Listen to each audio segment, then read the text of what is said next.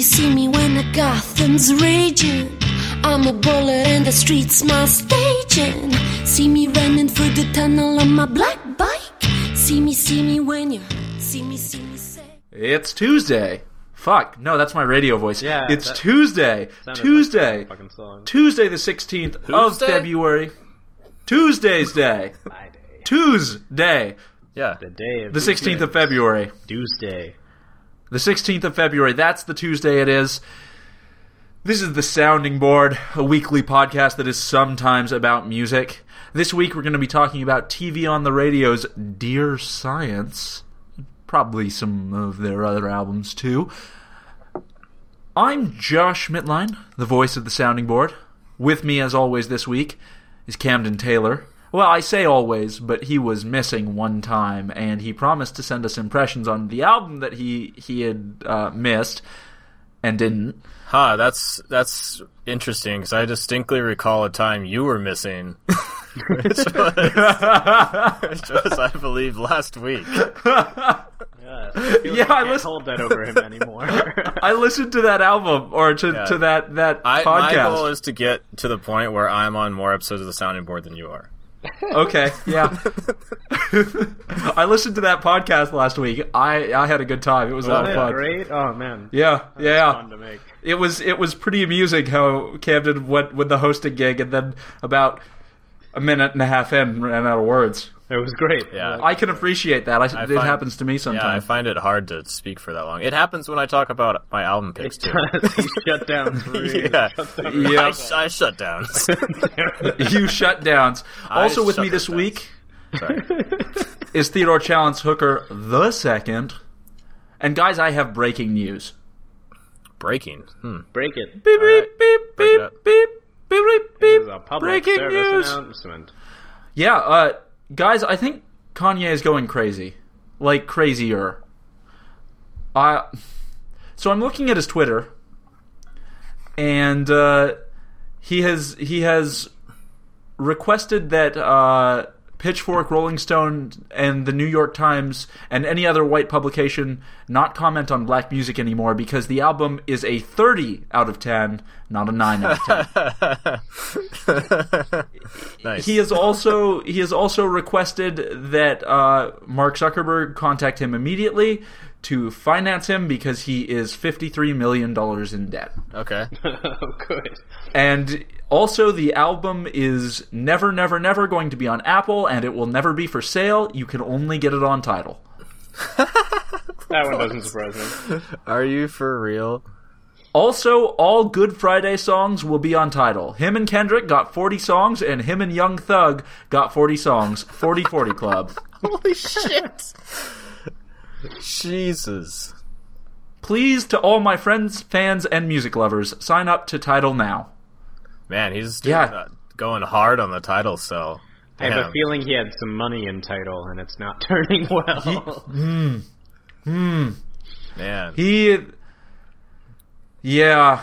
that that whole Yeah. uh, album release was kind of a clusterfuck up until the Seemed a little bit like it. yeah. I mean, how long until he actually announced the uh, album name? Was it was it not like the day? it was of? like two days before he did. So he did like a you know showing of it at Madison Square Garden, which is basically a video of him playing this. It was like a live streaming video thing. It was him like playing the songs off his laptop with like with like 400 models standing behind him. Yeah. and it was like it was it was streamed in like movie theaters, and then it was also streamed on Tidal. You could watch it on Tidal. Uh, hilarious. and he did like 10 songs from the album and then like afterwards he added eight more songs to the album and it's yeah it's it seems like a fucking mess like That definitely. Seems it seems a like mess. he i don't know the what worries me most about that album i don't know if we uh want to No, no, we can- we can talk about it. no i don't think any of us i haven't listened to it yet Nope. No, I haven't. I don't have Okay. I Tidal. don't have Tidal. I don't want to it- fucking pay for that. Yeah, it makes me a little I'm- apprehensive because of how like much he was changing it up to the release date. Like that kind of shows to me that he might not have had like a really cohesive idea of what it was supposed to be. Um, Yeah, either he didn't have like, like a it kind of makes me it, control of it kind of yeah it kind of diminishes my you know faith in his vision of the album you know Mm-hmm. when he's You know, it, changing he it constantly that close to the release date he did add three more tracks to it, I think, for the official release, and uh, possibly do the redone version of, or the original version of Wolves. I'm not sure, but no, it's, it's, a, it's a new version because it doesn't have uh, Sia on it like the Oh, okay. did. Yeah, it has Frank Ocean on it Really? though. That was like, uh, new- but is this feature. Is this the one that he played, or is this the final redone cut that he was recutting after he did the stream? I don't know. yeah, it's a mess. That's- it's a mess. Not but how you it, want to release an album. it is available on Tidal. It did get a nine out of ten on Pitchfork. shocker. Who cares? Yeah, right. Pit- I mean, I really love what Kanye does, but Yeah. Pitchfork really loves what Kanye does. Yeah. They like Uh, he also about a lot. no, but like his Twitter feed is a disaster. Um, I uh, okay. Here's one from yesterday. I'm practicing my Grammy speech. I'm not going to the Grammys unless they promise me the album of the year. Anytime I hear Grammys, I always think grannies. And I just like I'm imagine a not- bunch of grannies. I will not go to the Granny convention. I made Dark Fantasy and watched the Throne in one year and wasn't nominated for either. I will have over 100 Grammys before I die. Oh man. That's He, mm, I, dude, I think I think he really needs some time away from the spotlight, and and maybe some therapy. Like, Yeah, maybe. That's isn't that what he did when he was recording My Beautiful Dark Twisted Fantasy? Like that's the whole thing behind it because that all happened after the whole like interrupting Taylor Swift speech thing, and then he like because he recorded that album like Hawaii or something. He just went and lived in Hawaii in a studio for like a year. no, that And was his uh, that's- therapy album. Yeah, and that's, awesome. yeah, and that's when they recorded that album.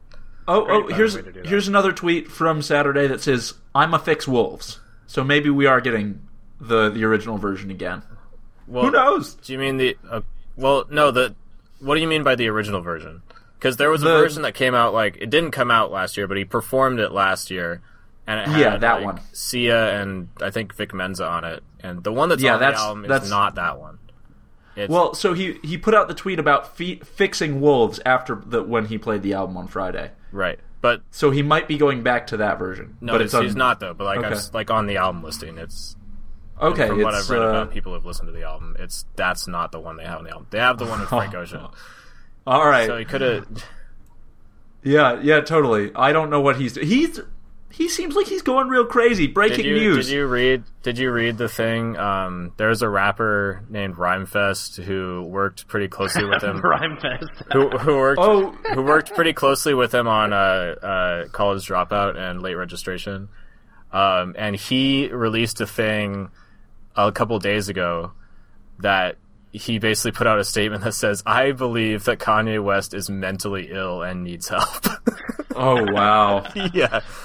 so I mean, it's very hmm. possible. I mean, an artist that this that's this well established, Yeah. kind of fumbling around with his album this past the release date. That's that's not great. I mean, that's imagine putting a piece up in a gallery and then stumbling in with like, if you're a painter with a bunch of paints, like, hold on, hold on, wait, wait, no, I missed a spot. I gotta fucking, I gotta, I just one second, I'm gonna fix these wolves Yeah. over here.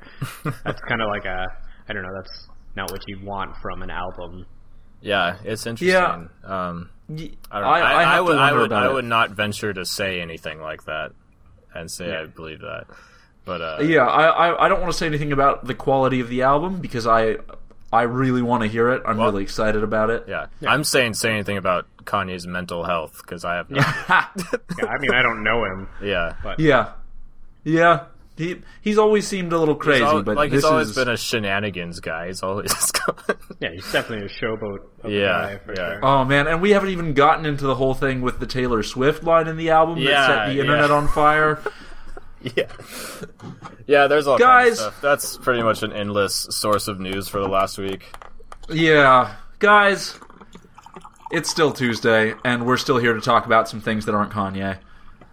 I was gone last week, as uh, as was mentioned. I was at a wrestling show that I'm sure you guys are not even right, remotely interested in. Uh, so we can skip talking about that. Um, Well, yeah, you're not gonna tell us about the naked men rolling around together. Uh, I mean, I know you guys aren't particularly interested, so we don't we don't need to go into it. Uh, the short version is that one of the most loved professional wrestlers of all time retired, and he was a Washington State local, and it was really intense, actually. Uh, In It was- of, like crying. What does that mean? like like yeah, a lot of people in the crowd and the guy himself like definitely shed a few tears. He's uh he's super well known because of how much he like clearly loves wrestling. He's he's the, a really strange guy. Like in this industry of giants, he's like a five eight vegan like hipster gnome is What, is is the best mean? way to describe him. Like he he's tiny. Uh, he he is incredibly well loved. He was super dynamic, and he had wrestled for something like 16 years and had a ton of concussions. Um, so he he retired because of that history of concussions and because he had some brain scans showing that he had some like legit damage to his brain and it was It's probably a good Sin- reason to retire. yeah. yeah, since this was his home state, like, and and since this is where like one of the most memorable moments of his career happened, where his fans literally hijacked the live show for like ten minutes, uh, because they wouldn't stop doing his chant. Um, it was a it was a really touching speech, and and seeing the support that he got was really fantastic. Um, Wait, important question. During his goodbye speech, was he doing it in like big wrestle man voice, or was he like not his character anymore? I mean, he and his character were very similar. Like, big WrestleMan voice doesn't really mean anything. Like, that's not actually a that. Mm, mm. I don't want to talk about wrestling with you anymore, Ted, because I know that you're not interested saying, in giving it a chance. Like, they all have a sort of characterization, just like any actor. And I'm just curious if it's like Mm, him in his big character, or if it was him as a "Hey guys, I'm done, thanks" sort of speech. it it it's hard to separate the two with with him and with a lot of people. Like you've got to keep in mind that these are people who have their quote their their character uh, for not for like the duration of a show, but for years. Oh, and totally. and and they grow as a person with their characters as their characters grow and develop over years and years and years. So it's it, it can be really hard to untangle those things.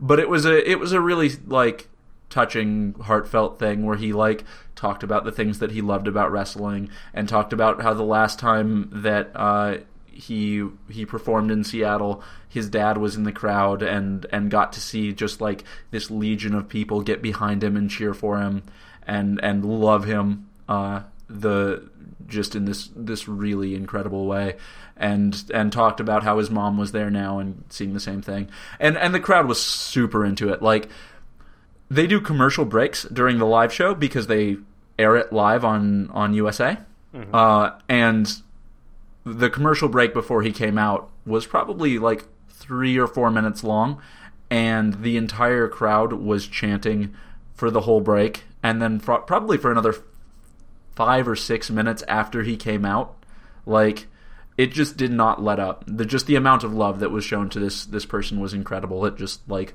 was kind of unreal. Um, it it's a it's a really passionate community, and he was in a lot of ways like he kind of changed the course of what wrestling could be. He's kind of the reason why that major promotion, the WWE, like has space for for a type of wrestler that they never would have considered before, beyond just the big muscly guy.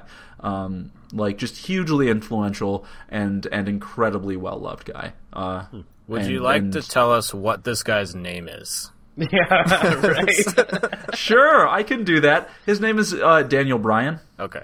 Um, he for for a long time he had a a he had like Jesus hair and a, a huge fucking beard, and his his like chant that that like people chanted for probably ten minutes straight, alternating between uh, that and his name was uh, yes yes yes.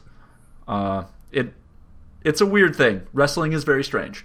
Um, but it was really, really intense and really touching, and I'm glad that I was I was there for it. It was it was a really cool thing. Um, and then I went to a different wrestling show this weekend uh, and started three different chants, which was good. I was standing next What? to this. Okay, what chance did you start? Uh, so I started two chants for um, a particular character, a particular wrestler who's. Uh, so this is an indie league, so they're weird characters. Uh, the guy that I was starting chants for was named Big Cat Scott Scott Henson. Uh, Okay. and he's sort of like an anti everybody character who just comes out and beats people up. And uh, so I, I started two chants for him, and then he got like into a hairy situation at the end and had to get rescued. But the guy who rescued him got stabbed, so was laying in the middle of the ring. So he started to leave, and I started a help him up chant Okay. and got the guy to like Nice. turn back and go go back to the guy who was leg bleeding in the middle of the ring. Is Uh, this, so that was uh, cool. Is this the same show where you saw someone fight a computer? Yes. Yep. Okay. Yep. I saw I saw someone drop. that sounds so that par- entertaining. that particular character. This is actually like one of the weird places where wrestling and the real world overlaps. Um, there are a couple different indie feds here in Washington, and uh, Indie and feds. Wait, indie feds. Indie federations. Okay, just making sure. Okay. um, independent federations, independent wrestling promotions. Uh, and the one that I go to is called 321 Battle. And I kind of missed this, but apparently uh, another indie fed uh, called 21 something or 42, I don't know the name of it, started like trolling them on Facebook and like calling them out on the internet. Uh, and it was this group of dudes and they so so they they didn't respond online they didn't bother like writing anything back or like getting into a flame war or anything but their like top good guy who's like his his uh his his name is El Chongo Blanco, the spirit animal of Capitol Hill. Okay. I like that name. That's Yeah, right. He he comes out in like in in a luchador mask that is done in Seahawks colors. Okay, great. um, and like fucking basketball shorts. Uh, he's not really up on the internet. He doesn't really get it. So he was allowed to challenge whoever he wanted, and he he knew that the internet had been hating on three two one, so he challenged the internet to a fight. So they brought out a computer, uh, a, a tower, and a monitor, and he drop kicked the monitor and then elbow dropped the tower and then pin, pinned the tower and was declared the victor. nice. That's hilarious. It was pretty good. It was a it was a good show. Uh, big cat, big, the man, whew. big cat fucks some people up, which is which is always fun. Uh, It seems painful to elbow drop a computer. I know. That's what I'm imagining. Like dude, how here's the thing that that you're you're kind of li- like not realizing maybe is that all of wrestling is exceptionally painful. There's a, a Oh, no, reason yeah. why for for decades people in that industry had huge painkiller problems. Yeah, I get that. Like I'm just saying. I wasn't saying like it sounds like that is the only painful. That's you've the only done. painful I'm moment. just saying like that sounds painful. that also yeah, it, I, I. I imagine it was, um, but you know, yeah. you apparently wrestlers sacrifice a lot for their art. I'm not one, so I don't really know what goes on behind closed doors. No, it was good. Uh, I started some chants. A, a super tall Mexican dude who was pretty drunk was standing near me and was like blown away by my ability to keep starting chance. So he ran off and bought his group a bunch of Jello shots and brought me a bunch. So I had like He brought you multiple Jello shots. Yeah. How yeah. uh, he gave me two Oh, okay. and offered me a third, and at that point, I had already drank four tall boys and two Jello shots, and I was like, dude, I gotta know where to draw the line. it's gotta end. Like, I'm gonna die if I have that. I don't know how, but like, it'll it'll either be like a car crash on my way home or a fucking hangover in the morning. You were driving? no, no, no, fuck no, no. I was not You driving. mean like a car would crash into your bus? or like oh, I was riding in someone's car. Oh, okay. gotcha. And they were they Yeah. drunk? He'll be so jello shot full Would that he be so- distracting from the dar- Oh, uh, yeah. That- driver. Yeah. that Yeah, guy yeah, you'd be dumb has to, like try to start driving yourself to the. Yeah, I would have been like, "Hey, let me drive." Um, no, uh, the the guy I was driving with was not drunk. He has a hell of a constitution and and does not get drunk easily. Like shockingly, uh, Should I careful. He's more. I I agree. Get an issue. Yeah. Someone with experience. yeah. So so that was kind of what what went on for me, and uh, Claire was out of town for the last couple days, uh, and then busy when she was back in town. So I did pretty much like no hanging out with her over Valentine's Day. Uh, yeah, yeah, very thrilling. Um, I think that's what I got. Mostly wrestling, mostly wrestling related.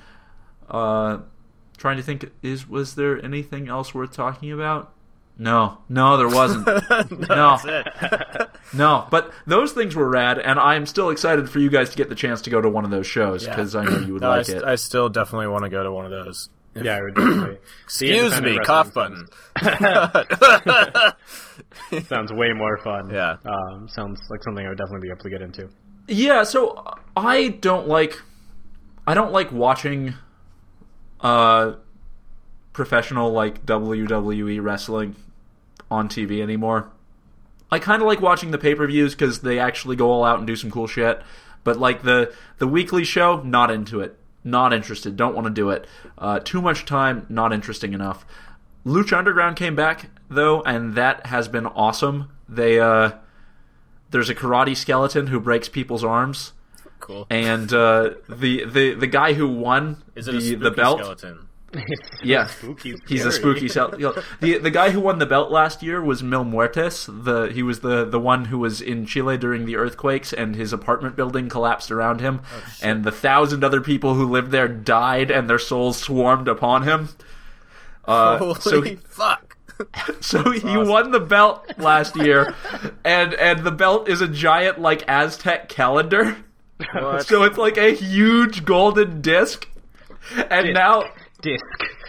that, that that is in fact what I said. That's not what I heard. I was just Okay. though.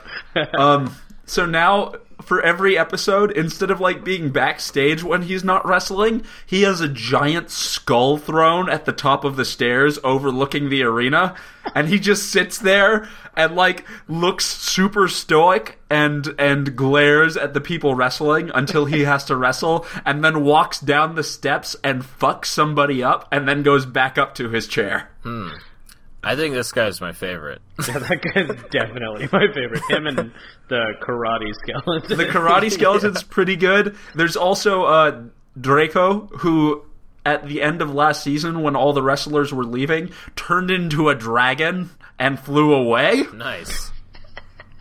That's a good move. Yeah, Yeah, all right. There's there's you know? there's also there's also Son of Havoc, who is a biker luchador.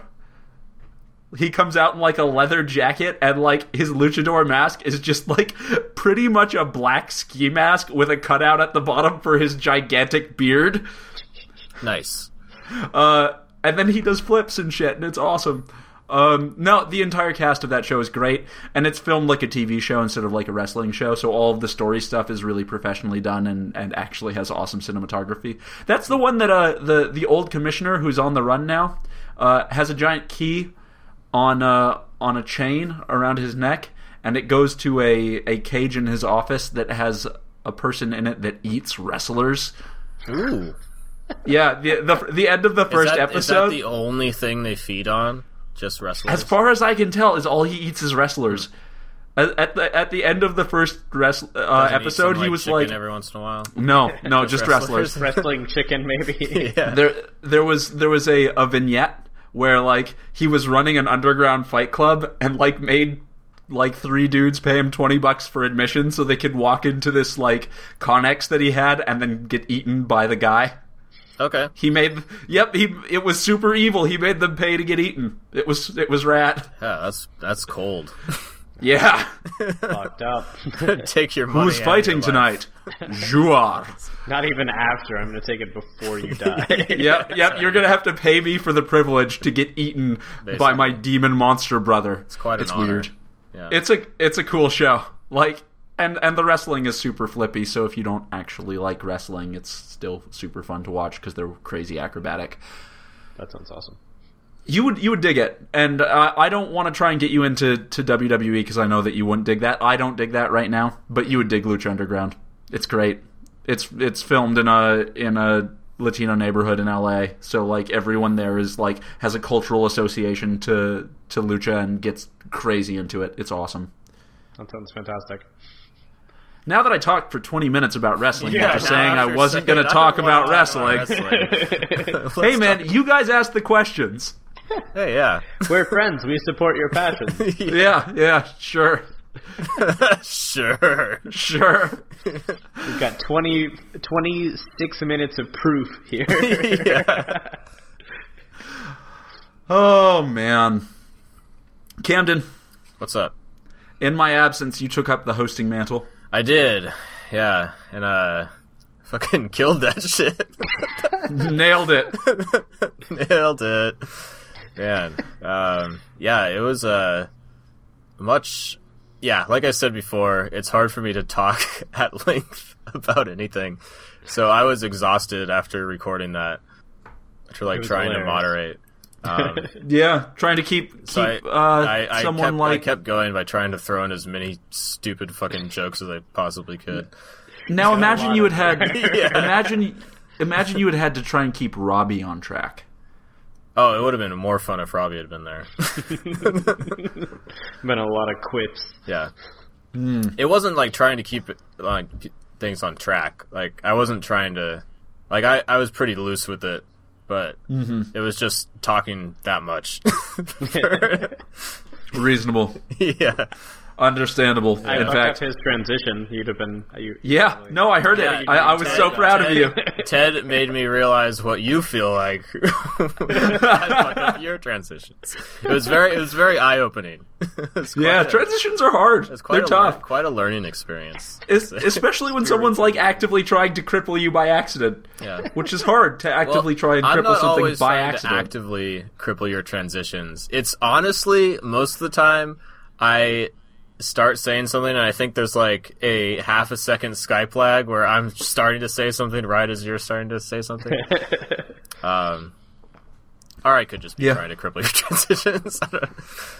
Just like you, you always have one more thought, which is understandable. So Yeah, I I've want to hear. I've always got. I wanted to interrupt you to say exactly what you just fucking said. I wanted to repeat it. yeah, hey, that's what it. I was going to say. Camden, why don't you tell me a little bit about what you've been up to for the last week? Um, not too much. I have been skiing still, trying to keep on that grind. I, uh, have been playing around the trails by my house. There's a pretty cool one where you can ski out for like two miles and get out to this lake. And it's pretty sweet to go there like for night skiing. Just go through the trail Oh, and like nice. chill out on the lake and like lay down, look at the stars and shit. It's pretty cool. That sounds great. Yeah. Have you found the one that takes you down to uh, the Golden Eagle?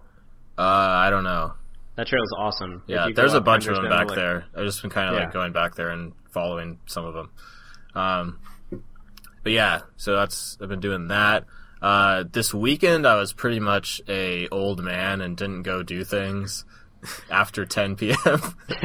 so I, I did that thing. I, I always have to have a week where I do that. But we did do a couple takeout sessions at KSUA this Oh, week. nice. One with a guy who, uh, a local dude named Josh who records under the name uh, Humantonaut And it was pretty awesome. It was kind of like uh, he had all this, you know, um, equipment. Like he had like a uh, a uh, a little synth and like a Ableton pad, and then like a uh, uh, fuck, what's this thing? There's like this Korg thing. Oh, a Kaoss pad, which is like just this touch pad that you can like fuck with all these audio effects and like he had all this shit, like all this electronic music equipment, and then he also had a guitar, and he would just do like. Uh, um, and he also had like a mic that had all sorts of like effects on it and stuff. And he would just do this like very like you know loop and build up style electronic music, then like play guitar over. it. It was very like Tycho ish, That sounds awesome. and it was it was pretty sweet. I didn't know we had like a local musician Anyone who made stuff like like that, that. yeah. Yeah. So I was pretty them. pumped about that.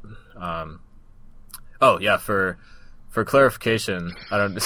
um, a, ca- a takeout is what we do at the radio station when we have a musician come into the studio and just record a few songs live, like uh, here, and then we do like videos of them and you know record a few tracks and do an interview with them. So we did that with him, and then we had one today with a guy from Texas named Michael Parallax, who was kind of like uh, it was another like solo thing. Like he just had a bunch of equipment and himself, and but he did a lot of like uh, it was very like synth poppy, um, very like danceable, really cool. He's like he had some pretty uh, awesome vocals, and then he was like fucking shredding on the synth.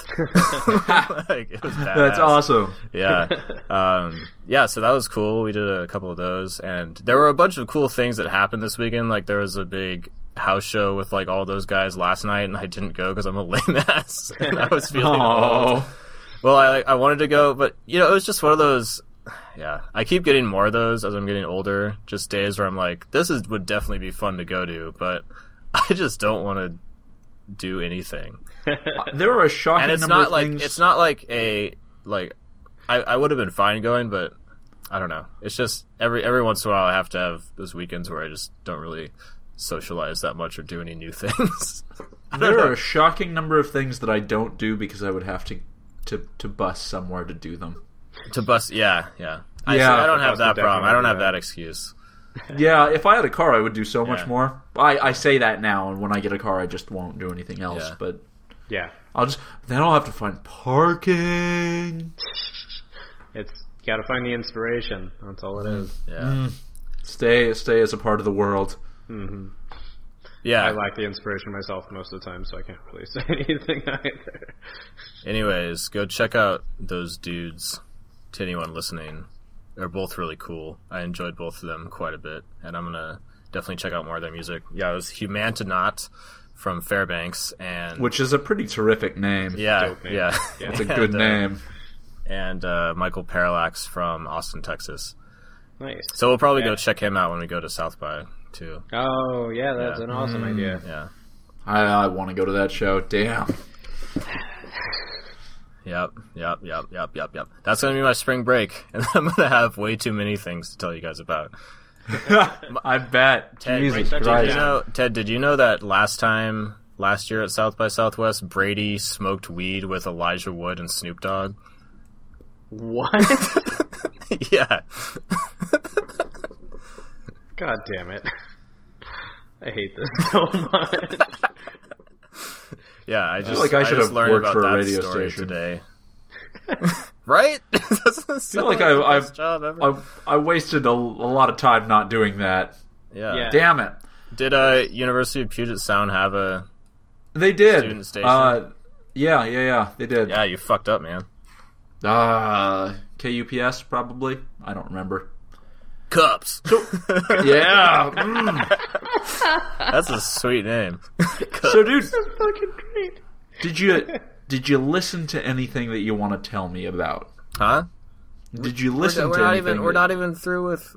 You're switching Oh, the I shit up on me. oh my god. I'm so confused. Okay, I- no, I it's all right if it, if it would make the you. format works now because usually you, you- go through it what everyone's done. Don't you? I don't know. What? The, I'm so. If it would if it would make you more comfortable, we can Yeah. go through what Ted's done and Most- then go around Mostly, with I just like to upset whatever you were trying to do. And I just What are you talked gonna for do? four minutes. I can't talk for any Four whole yeah, minutes. four whole minutes. It's excruciating. It's too much for Camden. He can't Yeah, handle it. yeah. All right I then. really wet myself. All right then. Since since Camden is out of words for the time being and needs some time to regenerate, Ted, why don't you tell me a little bit about what you've been up to? Uh, I haven't done too much myself this week. I've spent a bunch of time fiddling around the house, fixing little things, cleaning, doing a bunch of shit like that. Um, the only things I would like to mention is I watched a lot of movies and TV. Oh boy, again. Oh, here we go. Oh, I, I did my have some opinions about the show last week. Um, Pod Racer, though an incredible video game, maybe not the best ever. It's the official game of the sounding board. What are you even talking about? Mars Guo, definitely the best character from Pod Racer. For sure. Uh, You know, you know, I, I appreciate your input now, but if you wanted to weigh in on the Yeah, best sounding board best game of all time, you should have been there the last week. If you wanted act like I was on not sitting there the first time that we that we booted up Pod Racer before when I was on winter break one. No, one I'm just year. acting like you weren't Like, there when we voted on best game of all time. You should have. You should have voted. yeah, I should have submitted really- my ballots it's ahead of time. It's really Yeah, your exactly. fault that Pod Racer Okay. is now the sounding board official best game. Of all, All time. right, all right. Pod Racer is the official sounding board best Star Wars game of all time. Nope. No. I think that's a pretty good. We we were very clear about what the category it was- was last time. it kind of, kind of. I don't. I don't remember any of the other I, best I believe that you I guys. also said I think that Josh will object to this choice. yeah, that one specifically. yeah. That's hilarious. I mean, I really like Pod Racer. Perfect game. I Hey, think it's pretty Look, Josh, terrific. I appreciate what you're trying to do, but you can't argue it anymore because you weren't there. I think it. I think it suffers can- for being on the Nintendo 64, sure, sure. and it could sure use a, a better draw distance so you could see what you're you're racing towards. I definitely will agree with that part, but I do like that I can never tell. That's why I die every time. Because I'm like, Yeah. I know that's that's a straightaway. That's not a corner. Yep. Nope, it's a corner. I love that game. It's a pretty good game. there, there's a reason why, like an hour before I had to go get on my flight out of Valdez the last night, I was sitting there playing Pod Racer with you guys. Yeah. Sorry, continue. You had some movies you wanted to talk about and did. TV shows. And TV shows. Um, movies. First thing I did, I saw the new um, Can we call Coen Brothers film. Segment Ted talks about movies. We should make that a segment. TED Talks. Pretty much. um, Ted talks. Yeah. I feel like that's not going to catch on. That's not really a catchy name, you know. Josh, can we put in like a little bit for that before? a little like TED Oh, Talks TED theme. Talks, yeah. Like, Like da, da, da, da. then like yeah, yeah. Find me a good sample and we'll put it in. God damn it. okay. TED Talks, Talks, Talks. Well, what a wonderful post sample you Yeah, made. that was great. Fantastic. Really. All right. Okay. Hit it. So, uh, I watched uh, the new Coen Brothers film, Hail Caesar. Is it about Um, Julius Caesar? No, have you? Do you not? No, anything I know about- nothing about this film. Okay, so Coen Brothers, you know, they're Yeah. kind of big movie people. They've made, They've um, made Big. Lebowski, Fargo, um, No Country for Old Men, a bunch of cult classics, like movies people stick to. way Movies more- that people will tell you are the best ever. Yeah, um, and ruin it, it'll ruin films. Frankly, uh, I think I might have enjoyed The Big Lebowski if I didn't hear about it all my life beforehand. Uh, but I didn't really like it very much. I thought it was okay, but doesn't matter. I'm not talking about Big Lebowski. You're talking about Hail Caesar. I am. Hail Caesar is a story of a um, production manager who works for a really big movie making uh, studio fucking thing. Universal, essentially. Um, You know what I really love? plays about plays. Yeah, no, it, that's exactly what it is, though. It's entirely, it's very meta without. Um, so if you understand how movies are made and how they were made back in the uh, 60s, I think, um, you would easily see like what they were doing with this movie because it was just layers of sort of jokes and um, plays on that. Uh, for instance, uh, the movie is like a huge top bill cast. You've got Ray Fiennes, Scarlett Johansson, you've got Channing Tatum, um, you've got uh, fucking Josh Brolin, George you've got Clooney, Tilda right? Swinton twice. George Clooney is Caesar. Um, yeah, uh, like a, a huge cast. But Isn't Jonah Hill in it? yeah, Jonah Hill is in it. So yeah, and that's actually the perfect example. So when you watch the trailer, like a third of the trailer is Jonah Hill. Mm-hmm. That is literally his entire presence in the movie. I, I had a, I had an idea it might be his entire role Yeah. because it seemed And like in the clip they showed, it seems like he's not in a big role. Yeah, and that's exactly it. Like, but that's that's the joke. Um, and and I I enjoy the joke in the sense that none of the stars ever actually interact. because it's supposed to be like in a big production studio Yeah. where they're all Yeah, yeah. doing other shit. Um, but I think it, it kind of uh, kind of kills it a little bit. Um, I think it's it's a little bit too far with that.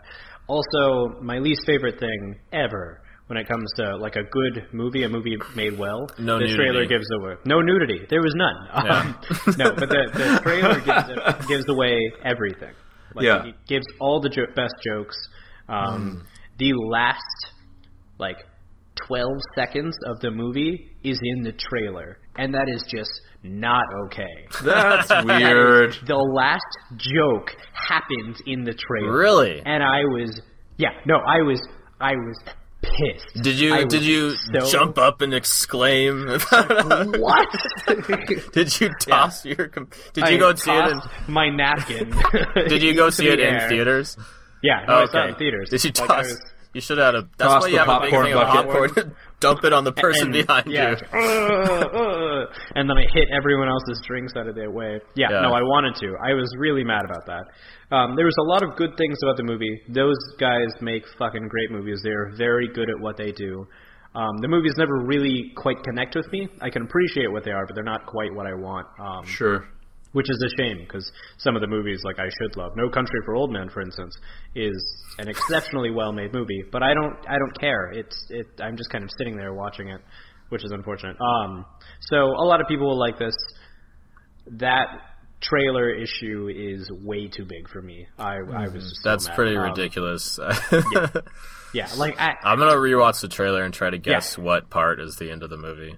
It's probably do. the Text the me. end of the trailer. Uh, yeah, maybe. Um, Speaking, Maybe, okay. speaking of, of trailers, I actually I feel like I texted you guys about this, but this is uh I saw the the trailer for the the first ever like actual Kenan and Kel movie the other day. oh, is that what you texted us? I for some Yeah. reason did not see that. The uh the Like I saw it- the text, but I was confused by it. it's uh Kenan and Kel uh are are doing a film called Wait. Keanu. No, they've been Don't you in a mean- movie together. Don't you? They- mean, no, it- They did Good Booger. Burger. That was the Kenan and Kel you're movie. thinking. Good Of, are you thinking of Burger? Key and Peele? I'm Yeah, thinking you, you wrote Keegan, not Kenan. what did I mm, what am I thinking of? I If thought it you're was not- Key and Key Kel. and- If Peele. this is not going to be a Kenan, and Kenan and Kel is like 90s. God damn it! I Yeah. think you're totally you're, you're right. thinking I, Key and Peele. I think I am. I think you're Yeah, 'cause totally right. Yeah. Yeah. What God the guys damn it! who I'm have, so good like- at this. Uh, Keegan Michael Key. All right. Key and Peele. Yes. I don't even know what that is. All I want is Keegan and They're- Kel to make another. Or Kenan They and have, they have like a movie. Comedy Central show. Yeah. The uh, Kel is. Or Kel. um. God damn it! I'm confusing myself. All right. Welcome to the Good Burger home of the Good Burger. Can I take your order? yeah. Can we can we proclaim uh, Good Burger Uh, the sounding board Peele- official best movie the of all best time? movie of all time. Peele Peele has been on Saturday Night Live forever, as far as I can tell, for so long. Um, it's it it, it looks like a a hour and a half to two hour movie where the major joke is code switching. Okay. Um, and the the trailer was pretty good. The trailer was pretty Really? good. Wait. That's it. That's what you brought up. That's what I brought up. You To should you should watch Wait, the trailer. hold on, Good. hold on. Did you say Peele has been on SNL for What am a I long time? thinking? Ever. Yeah, I What think you fuck were am I thinking of Kenan God Thompson. Damn it. oh, I give up. Oh, I give up. You guys go on without me. Jordan, Jor- I'm looking at Jordan Peele has never been on SNL. I think you're totally right. 2016. He, Wow. he Oh was on Mad TV for five seasons. nailed it. Nailed it. I'm so good at this. I'm gonna buy some orange soda. Write this off as a win. So when you saw ah. this trailer announcement, were you who were you? so so I, I Wait, saw which one did you expect? I'm confused. Yeah. I, I saw I saw this I saw this trailer at a at a friend of mine's house. Okay. And to be in my defense, I was misled because we switched between this and Saturday Night Live, and and they the the person I was with referred to the referred to this trailer again. I was still totally wrong. Nailed it. Yeah. Killing it. Okay, Sounding so board. trailer Home I of the facts. saw Today, when I saw the other movie I'm going to bring up next, I saw Deadpool. Um, I saw a dope trailer for a cool movie. They did a first or the first first person action film. How many fire emojis do you give the trailer? Just like six. It looks great. Nice. It looks pretty good. so brutal. Oh, and oh, ridiculous. I heard about So, this one. First first person action movie. Uh, excuse So- me, Doom had a first person sequence. Um, no, the entire movie. Is, It didn't work in Doom. no, I Excuse know. me. oh no. Um, it's probably not the first. I'm sure actually there's been a bunch of fucking indie. I think they fought The Rock in first person in Doom. I'm pretty sure. The Rock was a big character in that. I never watched. It. He was like the bad guy. I always thought he was the main character. I I should actually. Oh, maybe. watch that movie. God damn it. It's been so long. Um. So, but Clearly, is I cared. There's a dope movie called um. Oh shit. I, I literally the Kenan This- and Kel shit. Dude, this is up. a great episode of TED Talks movies. Was it called Doom? no. It was not Yeah. called Doom. Shit, I don't even remember what it was called. Oh, Google it. I bet you can find it with I- Google no, with can't first person action movie. I have it written in my phone, but my phone died. All right, here. Six Look it up, minutes Ted. ago. First, I'm Save gonna, this segment. TED TED Talks has become Josh Google's first That's person another- that's a action movie. Segment. Josh Googles. That's like every segment. Hardcore. Oh yeah, Hardcore Henry. Holy uh, shit. The name of the movie is Hardcore Henry. It's Hardcore Henry. Damn, Yeah. that So it starts great. off. This guy like comes back to life or whatever. He's been turned into like a cyborg. Oh, that's horrifying. Oh my god. As- Yeah, as- no, it's as so happens. brutal looking, and it looks like it's just like sitting in a room with all your friends and like passing the controller around while playing first-person shooters. Like the fucking timing of grenade throws and everything. It's so silly, it, Huh. and like it plays like a video game, or it mo- looks like a video game would play. It could be terrible, or it could be really fucking fun. I would definitely go see that in theaters with a bunch of friends. I think I'm seeing I'm awesome. seeing a still of a first person like holding a gun to someone's head while pulling on their no- nose with pliers. Yeah, no, that looks Oh right. God. All right. Yeah, it's, All it's right. going to be gratuitously violent. Um, but so that looks dope, trailer wise. Movie wise, I saw Deadpool today. So what did you think about Deadpool? It was awesome. It was Yeah? it was a perfect Deadpool um, representation. I thought because you know he's such a weird character. Uh, he talks. He, he breaks his fourth wall all the fucking time. He spends the entire time. Sorry. uh, talking to himself. Um, I think we've got a dumpster violent. this episode. I don't know about this. Fucking Oh, come on. These are the best episodes. TED Talks is the action hour. We should- everybody. Can we make a spin-off TED Talks? Oh yeah, I'm sure it'll be Googleable and everything. Yeah, TED Talks. I'm sure there's not already a podcast called Um, There's TED no Talks. way there's not a podcast. That's why we just call it TED. Talks. It should be called TED Talks movies. TED Talks movies. You're right. Yeah. Okay, there we was go. TED Talks colon movies. TED Talks cinema. TED Talks films. TED Talks colons. TED Talks colons. Yeah, there we go. That's that's Oh, what we God. really want to get down to. Oh god. So It's all out of to control. bring that all around, Deadpool Uh. definitely definitely good. It's really funny. Um, they they did kind of the similar thing with um, uh, Guardians of the Galaxy. You know, it was a big surprise to everyone. Like, oh wow, this is different than a lot of um, the superhero movies. They've kind of changed the formula. Um, he does that, or they do that a lot, and it makes fun of it really effectively. Um, like the opening sequence is is hilarious because um, essentially it's like a freeze frame of an action shot that happens later in the movie. And when it's supposed to be saying like all the actor names, it's just like some British villain, and then it's like the bodacious cameo and shit like that. Um, it just it says that rather than any of the actors. Um, and then it's like directed by an overpaid douchebag or something. it was it was very very Deadpool. I thought they played well to the character. Um, and Ryan Reynolds is hilarious, and uh, I thought it was really great. Highly recommended. Okay, I've been hearing good things.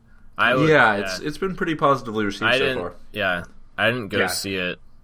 It's Um, the highest Yeah, grossing R-rated film I think yet ever. So it makes sense. Hmm. Yeah, it's crazy. That it's was like- very violent and very funny. yeah. It does seem to be like hugely popular. It's even here, like every, I drove by you know, I was dri- when I was driving around this weekend. Every time I drove by the movie theater, it was just fucking packed. Like the and in fucking Yeah. Fairbanks, like the you know, That in the middle of the day, happen. like the movie theater is just fucking packed. Like, That's damn. crazy. Um, So I figured yeah, it was. so- I figured it was for that movie. Definitely, it's uh, no doubt. I mean, there was something like twelve showings at the theater here Wow. just today on a Oh, Monday. jeez. Yeah, it's fucking stupid. Um, it was crazy. Uh, so I would highly recommend that if you're into inappropriate humor. Um, very, very funny, inappropriate jokes and a lot of violence. Deadpool's a good way to go. Um, last thing to talk about now that we're at fucking so many minutes of talking so, much many minutes. so many minutes. um, uh, I've been watching a really not very good show I started, uh, and I want to just talk about how not good it is and why. I've been watching Marco Polo. It's a Netflix original. about Marco Yeah, Polo, I've seen it you on know, there. Famous explorer. Wait, is it And about? Yeah, Is it about the infamous pool game? Yeah, no, it's, it's just literally three seasons of like six-year-olds playing Marco Polo with their parents who are hiding. It, but it, but it's on- elimination Marco Polo. Yeah, but it's Oh. elimination. So it's- when it's you like- die, you get lasered. it's, it's like damn. uh, yeah, it's like those cooking shows except with more death. way more yeah, death. way Marco more death. Polo would approve. You know, Yeah, one of my Polo. main objections to those cooking shows is not enough death. yeah, exactly. like, That's I would be I much more into it shit. if it was like, "You're eliminated," and they Now just, we like- cook like, him. All right, They grenade. cook the people that die. oh, oh, wow. Sounds way better. Um, yeah, but uh, along with you know the pool game, uh, they talk about Explorer, Marco Polo, and Kublai Khan and all that. Um, and uh, it's so fucking white. Um, most of the actors are Mongolian or Chinese, but all they speak is English. But to make sure you remember, you know, it's in a foreign land, it's all with a British accent. yeah. It's What? so dumb. I hate that shit so much. Okay, It's so infuriating. so why are you still watching it? Oh, it's terrible, but I have nothing better to do, so I'm just going through it. Don't have any other shows to watch. Uh, I'm running low. I've got to like shuffle through. Um, Did you watch Better Call Saul yet? No, that's on there. But I figured, you know, I might as well just burn through this one and finish it because I'm almost done, anyways. I'm sure. Uh, I hope. Fuck, I hope. um, but just to see, so I can give an accurate portrayal when I bitch Okay, about it. okay. Just to be like, Okay. wow, this was man. It's got some good moments. Um, I really love Mongolian culture. I think it's fascinating. I think they have some really cool art style, um, art styles and whatnot. Uh, and they've done a very good job with the costuming. Uh, but other than that, it's not great. The acting's pretty good. Um, there's some nice fight sequences, I guess, but it's not not exceptional. It's kind of lame. I just I fucking I hate that shit. Um, the whole like ah different culture, we're all gonna speak English, but this one's ex- exceptionally annoying because it switches between what should be Chinese and Mongolian, but they all just fucking speak English. Ha! Okay. Do they have scenes where the Chinese characters and the Mongolian characters are talking and they can't understand each other, but they're both speaking English? Oh my god, that would be so funny. That would be yeah. They have like a translator speaking the exact same thing to them. Yeah. that would be hilarious. I wish no, I, that would be way better. You know They my my favorite uh, nonsensical English speaking moment in television is is Huh. like one of the last or whatever fucking season of Lost it was where uh, the uh, Korean couple dies and their last words they speak to each other are all in English.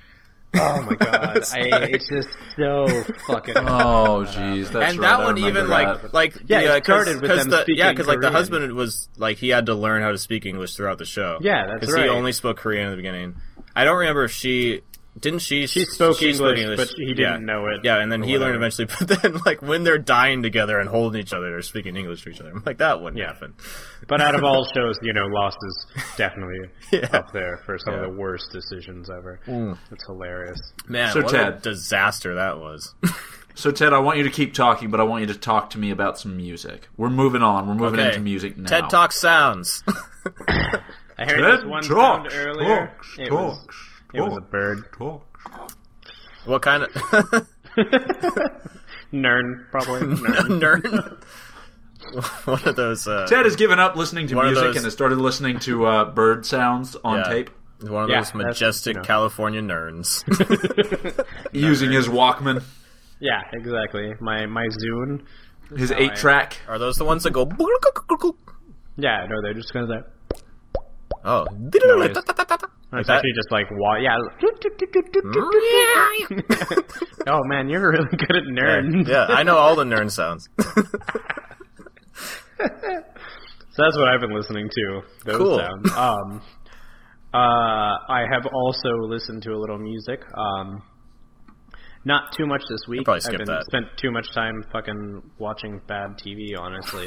um, Priorities. Yeah. yeah. So all I really listened to, I went through the uh, TV on the radio discography, um, or most of it. The first. Uh, The first three albums. one album. the, the, the third album, actually, only that one. Uh, so, no, I only, only to up the- to our album of the week. only up to our album of the Okay. week. Because I was going to listen to the next one, and then I was going to start Seeds, and then probably agree with you about it being terrible or whatever. But I didn't even get around to it. So Why do you spent a assume you would just agree with me? Wow, you're such a bandwagon hopper, hopper honor. yeah, bah bah. Why don't you Why don't you wake up? Yeah, develop your own taste, Ted. Work people. Um, yeah, so I didn't get around to it. I was I was gonna listen to it to see whether or not I agreed or disagreed more than anything. Um, but you generally have a pretty good idea of my tastes, so if you tell me I'm gonna not like something, you are often I didn't correct. tell you you were gonna not like it. I know. I'm just saying, All right, you know, cool. to clarify my. I was just trolling you. I actually think Seeds is the best TV on the radio album. Stop. I would. God damn it. That's what I listen to. What you listen to, guys? I listen to a lot of TV on the radio as well. Uh, I've realized that they're one of those bands that I can kind of go back to, and and a lot of their albums offer different things for me, but they're all kind of oddly comforting, despite how dystopian some of them are. We'll get into that a little later on, I'm sure. I also uh, spent some more time with Kanye because I was getting excited about the life of Pablo. Did we figure out why he named it that? Is it Pablo Escobar or Pablo Pablo? Likely Picasso. I think it sounds like it's Yeah. likely Picasso. Yeah, That would make sense. I like the idea of it being Pablo Neruda, though. I don't. think it's I don't- yeah, I don't think it is. Okay, you can keep Yeah, going now. Yeah, probably not. Those are the big ones. Um, yeah, Which- I uh, Which Kanye did you listen to? mostly Dropout and My Beautiful Dark Twisted Fantasy because I think those albums are awesome. Um, yeah, I I haven't really done much new music. I'm like struggling against my instinct That's to hunker 'cause down with new things that I like. Music these days just sucks. Am I right? Yeah, right. Jeez. Some kids listen to any good music. yeah. Don't you Yeah, know man. If, anything if with let, nice sounds? let, us talk about about good music, like what won the awards at the Grammys this year. oh, geez. Are we gonna go through that? No, we- we're not. Okay. Uh, yeah, we could do that next time. Wait, wait, Yeah, wait, wait. That will we're make not. this best album. That will make this. Let's do the best album. No, no, no, no, Best- no, no, no, no. We- let's do it it's gonna- later. It's gonna make. If, this, if anything, we, uh, it's gonna make this Nah, episode way too long. Yeah, throw. if anything, Corn. we do that. We do that during news. That's fair.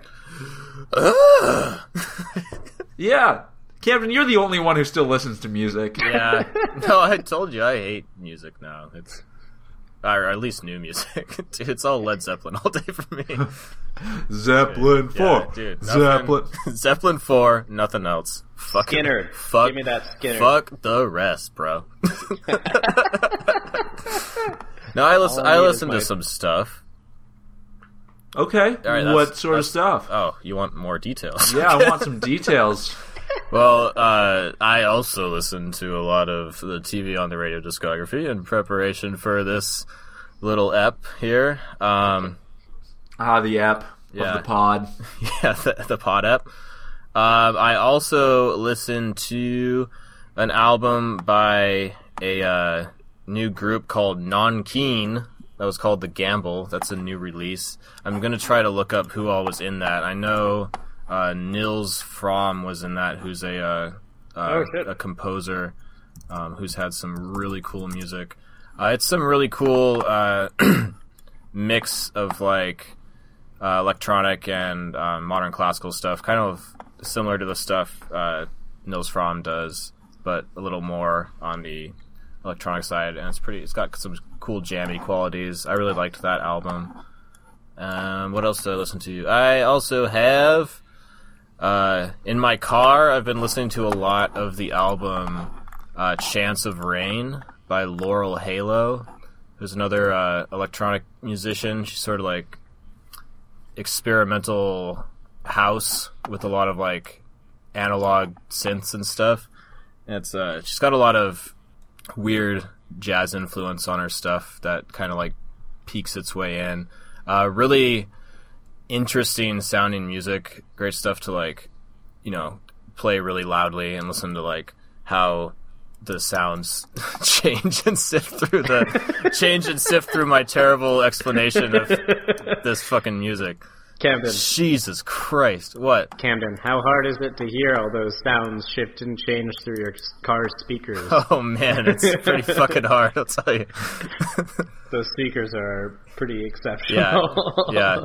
Well, I've been listening to it while I drive, and I've also been listening to it on headphones. Um, I assumed. yeah, she's a really, uh, really interesting artist. I would check that out if you're into that kind of stuff. Um, those are two main ones I've been listening to in my free time. Uh, most most of the other stuff I've been listening to I've talked about on here before, so I'll just skip it. Uh, yeah, Skip it. skip it. Skip it. Skip it, skip it. All right, all right then. I guess we'll go straight into uh, our TV on the radio talk. Um, so this we week do- we're going to do be. just kidding, just kidding.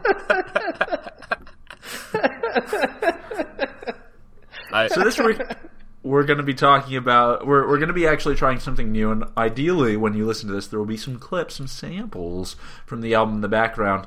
Uh, because of our samples. our, our little snafu earlier where I stopped my recording, I actually don't have an accurate reading on the time coding. So if you guys want to make sure you get it for me and pass it my way, Ooh, that sure. would be real helpful.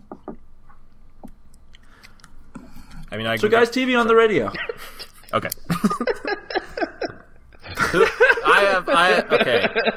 I so I want to bring this up. I have a point of contention with this band because Okay. as a radio station engineer, I know There is no for a TV. fucking fact you cannot put TV on the radio. So these guys are goddamn liars. Liars. that's, Commies. that's all. It's all I have to say about this. It's un-American. Un-American. yeah. Un-American. You know, I, I once just, wanted uh, to make, I once I just wanted to make that clear before we go to this album discussion that I believe I once listened to uh, to all of Star Wars: A New Hope over the radio. Yeah, but you So that's did not kind of like a movie. You did on not the see. Star Wars. That's not TV. That's radio on the radio. That's radio, radio. yeah. I'm just saying Oh, these, are, man. these are the things I've learned while working here. Facts. Some things I've learned. Oh man, I know this it's is a not common band. knowledge, but This is a band. TV on the radio is kind of an interesting group. They're uh, they've been around since 2003, uh, which was when they debuted with their first EP, Young Liars, and I think they've got five studio albums uh, that came out after that. Uh, this one, Dear Well, yeah. Science. okay, calculator before. Oh, that's true. The self-release uh, OK Calculator. yeah. not counting OK Calculator, uh, just counting their albums, this was the third album uh, and sort of the middle child as of 2014 when they released uh, their fifth album, Seeds. There are, are uh, I think, something like uh, four or five core members to TV on the radio. Uh, the major vocalist is Tunde Adebimpe. Uh, there's uh, a guy on guitars, keyboards, um, and and I think he does some of their looping, uh, named David Andrew Sitek. Uh, there's Kyp Malone who does vocals and uh, guitars, the bass again. Um, Jaleel the bass, Jaleel Bunton, and uh, they previously had a bass player and keyboard player named Gerard Smith who died in 2011, but he was on this album, so it's probably worth mentioning. Um, they've kind of been getting quite a bit of attention, a, a positive critical attention, uh, particularly starting with their third album, Return to Cookie Mountain. Um, and a lot of Second. people would would Yeah, that was their second album. That was Second uh, that we're talking about. Third. yeah yeah second all right yes 'cause you third already is said God damn it I'm Science, We're going to establish the rules in the universe. We have yeah, Yeah. I'm, I'm clearly confusing myself already. So, second album, third official release, counting Young Liars. Uh, and a lot of people that I've talked to feel that Co- Return to Cookie Mountain was was their best, um, and and really their high point. Uh, I have a lot of a lot of love for that album too. I, I love just how dystopian it feels, and I love the way it starts. It's so dark and like heavy. Um, they a lot of their albums have a ton of guest contributors. Um, David Bowie was on Co- Return to Cookie Mountain. He was. Uh, he Yeah, I heard that. was. Um, on on Dear Science, uh, I don't know who their guests were. I I actually haven't looked it up. Although it sounds like uh, Colin Stetson and Matana Roberts were both on it what? based on based Where? on this list to to talk about uh, people that we've already mentioned in the past. Unfortunately, I don't have uh, the the specific tracks they were on, Yeah. but uh, Colin Stats, Stetson, Matana Roberts, and a ton of a ton of other people. Like like a lot of other bands, they're kind of one of those groups that has like a core, and then for every album they bring together another group of people around them. Uh, another example. I believe I believe Arcade Fire works in much the same way. Uh, Nine Inch Nails is is Trent Reznor and whoever he likes this week. Uh, Queens of the Stone Age had a similar thing. Those last couple were really focused around a single person, but but the idea is, is very similar. Dear Science, though, um, this was an album that I it wasn't my my first album with them. I started with Nine Types of Light, and I'm not even sure that I would I would say it's my favorite, but I think it has a lot of really interesting tracks that I, I love a whole lot. Uh, apparently, the name came from Kyp Malone. Um, or rather, it came from Kyp Malone. Said that the name came from from Dave Sitek, who wrote uh, like a note in the studio that said, "Dear Science, please start solving problems and curing diseases, or shut the fuck up." uh, which I appreciated. I don't know. I don't. I don't know what, what general information I can offer here. This is a kind of an interesting band, but it's it's not like one of those groups where you can you can just like focus in on one person and talk about their career. They've done a whole bunch of different stuff. They've they've worked with a lot of pe- different people, and they've all got their side projects. This particular thing was uh was received very well critically. Uh, Rolling Stone, uh, The Guardian, Spin Magazine, uh, The Onion AV Club, MTV, Entertainment Weekly, they all gave it Album of the Year uh, in 2008. Wait, did you say the Onion gave it Album of the Year? The Onion AV AV, Club. Okay, I just Yeah. wanted to clarify. Yeah. Um, I don't know if that's a good thing. the the readers poll on Pitchfork uh, gave it album of the year as well, um, and and then like NME gave it second best, and Planet Sound gave it fourth best. Uh, after this album, they immediately went on a hiatus um, for for about two years before coming back with their next album.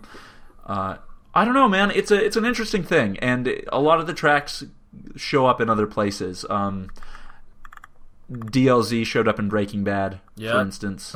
Great was- fucking use of that song. Awesome use of that When song. When did that happen?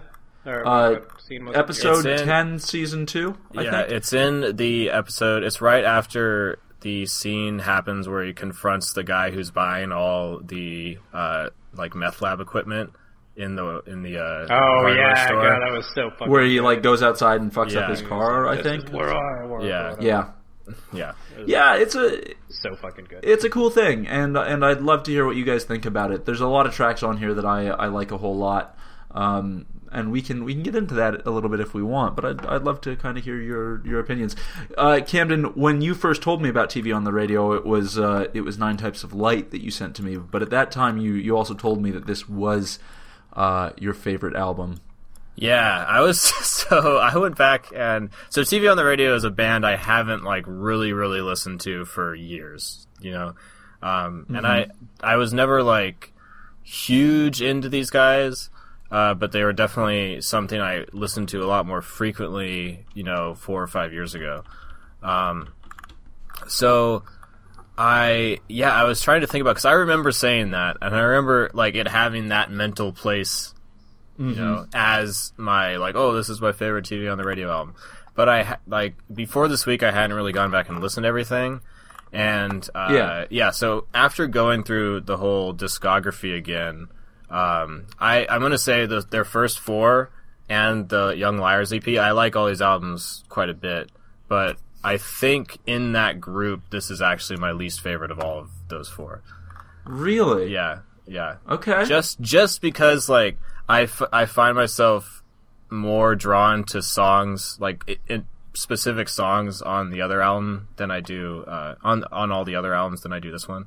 Uh, yeah, I could I could see that. Yeah. The uh, there there are a couple um, on this album that really stand out to me. Yeah, and that I think yeah, are me too, are me some too. of the, the best they've they've done. Uh. but like uh, in terms of their general like experimental sound, I could see that this not really being where you you find your favorite. Yeah.